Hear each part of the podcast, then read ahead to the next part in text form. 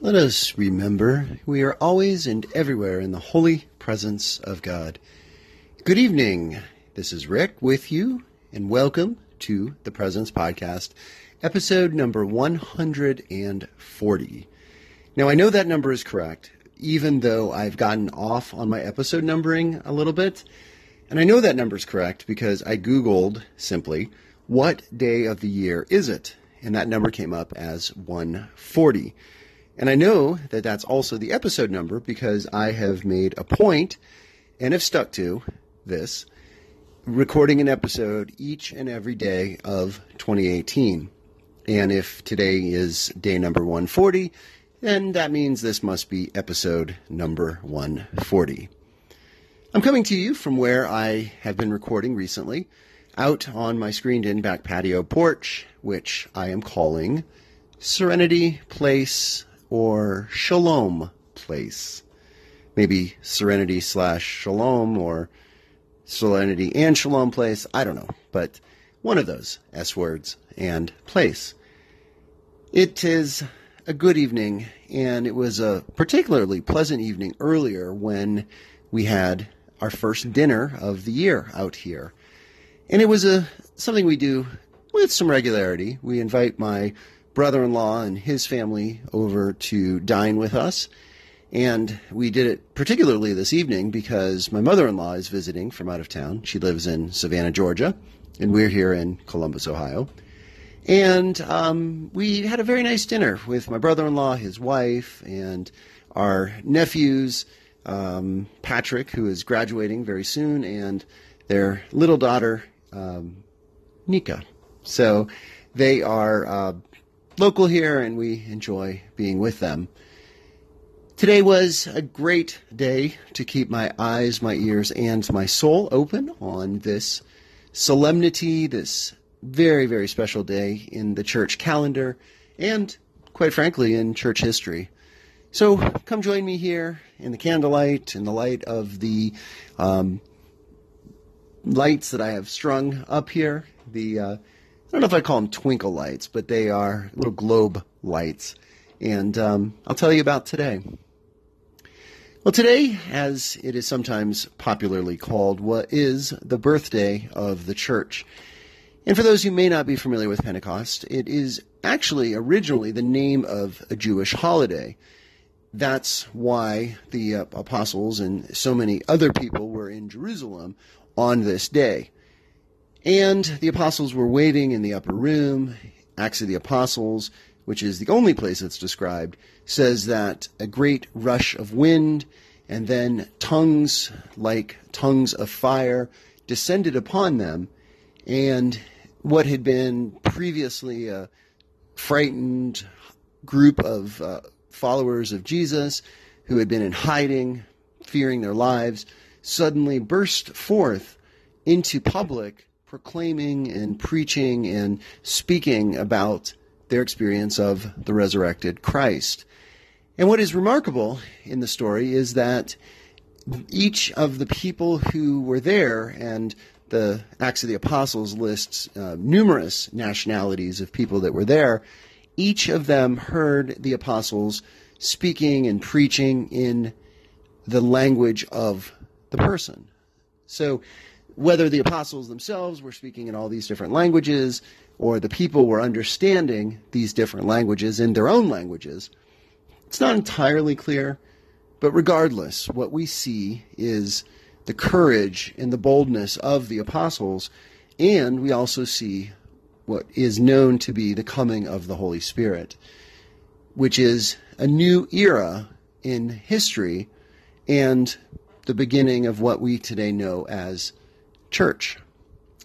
And it was a good day to be at church. Um, my wife, my mother in law, and my brother in law and his daughter came with us together. We went to um, a church that I've described numerous times. It's the church that we were at on Easter Sunday. Uh, it's called St. Anthony's Church, and it's not too far from where we live.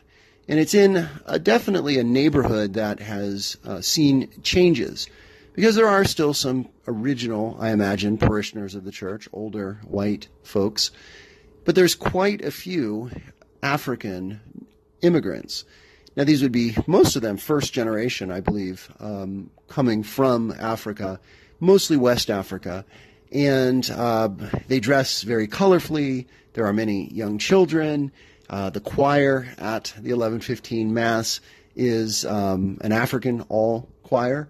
And um, they sing traditional songs, but also um, songs that have a, a, very distinctive beat and they sway to the rhythm. And it, it's really quite something. And it was the perfect place to be for Pentecost because it's a reminder that the church, which began in Asia, in the ancient Near East, and was actually very prominent in northern Africa, right along the Mediterranean, is once again known to be a global church. You know, for a long time we think of the Catholic and Christian church in Europe and for a long time it was, and, and the vast majority of popes were European. Today, though, that is changing. The church is declining in numbers in, uh, and in activity in Europe as well as in North America. But where the church is still very vibrant and growing and dynamic is Africa and Asia, amongst other places. And I love worshiping in this church because of the energy, the spirit, the Holy Spirit that is there in this community, which is very much representative of what the global church looks like. And I truly, clearly felt God's presence in that today. And Mass ended in an unusual way, but I think a very appropriate way for this special solemnity. The uh, priest announced at the end of Mass that the deacon, who was there with him, was having surgery, I believe shoulder surgery, um, this week. And the deacon asked for anointing, which is one of the seven sacraments of the Catholic Church. Used to be called last rites. It's now called anointing of the sick or anointing uh, for healing. And um, the deacon requested this, which is a fine thing and a wise thing to do before entering into surgery. But what the priest did that I thought was really remarkable was do it publicly. So rather than do it privately uh, with the deacon and himself one on one, he, the priest, invited anyone in the community to come forward and receive the sacrament. And he suggested that it be people who were being treated for some kind of an ailment, people who are facing surgery, people who are waiting for test results, um, people in those types of categories. But really, it could be anyone who is seeking healing because it's a sacrament that can be received multiple times. So, about 15 or 20 people, I guess, came forward. And what was funny was um, the priest uh, says a, a, special prayer as he puts an um, oil, special oil, um, that is blessed on uh, Chrism or oil Thursday, uh, which is Holy Thursday, the Mass on Holy Thursday during Holy Week. Well, he, the priest, puts the oil in the anointing on the forehead of the person and also on their hands. And the priest says a special prayer um, for each of those moments, a very short prayer. But the congregation and the person receiving the anointing are invited to say, Amen. And it was funny because the priest introduced this, and then the first time, uh, apparently we didn't say Amen loudly enough. So he uh, said, kind of said, well, and had us say it again. And we definitely said it with more um, gusto and zeal that second time. So it was really, I think, inspiring and appropriate to watch these people and to pray for them as each of them received the sacrament and to say with the priest in affirmation of what is was being given and being received to be able to say joyfully and confidently, Amen. And I liked how that way of bringing the church together as a sign of unity, as a sign of our prayers with those who are suffering or those who are, are ailing or ill in any way. Um, it just seemed like the right thing to do on a special day celebrating the church.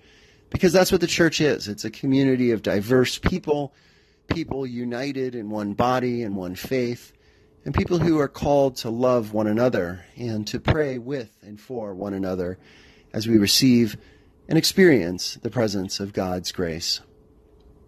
So I conclude with what is your experience of church? Maybe you're someone who worships regularly and you have a sense of community. Maybe you're someone that doesn't have good impressions of church because you've been hurt or ostracized by the church, or you feel alienated or separated, estranged from the church. Or perhaps really you just don't have experience of the church. It's it's not anything negative or positive, it's just neutral or perhaps lack of experience. Regardless, what is your experience? And how might God be speaking to you through your experience of church? Whatever it might be. How is God speaking? How is God present in your experience? So, once again, thank you for listening. I do appreciate it. And blessings and peace.